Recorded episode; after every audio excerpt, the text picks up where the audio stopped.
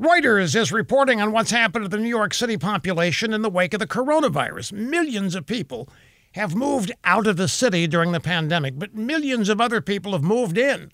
The problem for New York is those who left took their money with them.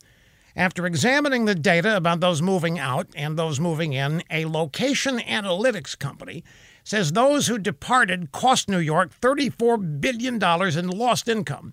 The wealthy have gotten out. They're gone. And the people moving in, well, they're poorer. The 3.5 million people who've moved into the city have lower average incomes than the escapees.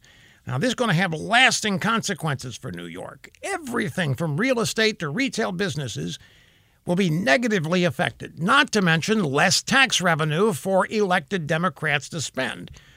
Now, yesterday I told you that Governor Cuomo and Bill de Blasio want to shut down New York's economy yet again, which will increase job losses, business closures, and the number of people who can afford to leave, leaving.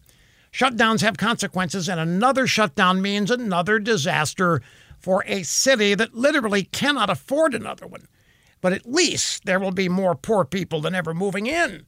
A silver lining, I guess, to liberals. They claim to love them. They claim to want to protect them, so have at it.